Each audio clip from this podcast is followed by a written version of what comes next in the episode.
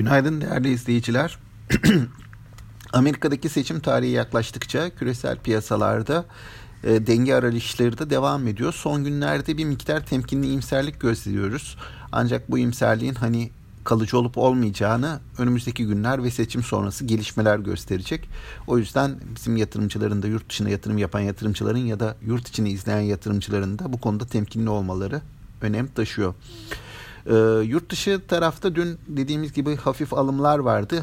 Temkinli bir imserlik vardı. Yurt içi tarafta da biz yüzde yüzde ikiye yakın bir e, kazanç gördük, yükseliş gördük.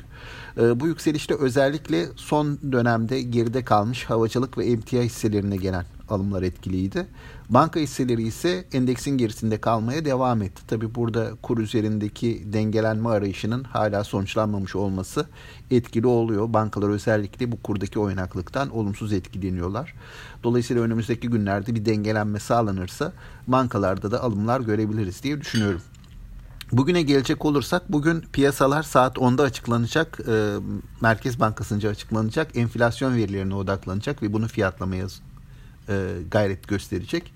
Bunun haricinde tabii ki Amerikan seçimlerinin e, yurt dışı piyasalara ve dolayısıyla bize olan etkileri öngörülmeye çalışılacak. Ben e, sabah başlangıcı itibarıyla endeksin güne hafif alıcılı başlayacağını tahmin ediyorum. Yurt dışı piyasalarda da böyle bir imserlik var.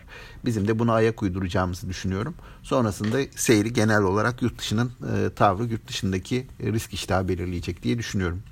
E, bugün aktaracaklarım bunlar. E, tüm izleyicilere sağlıklı, bol bereketli, kazançlı günler dilerim.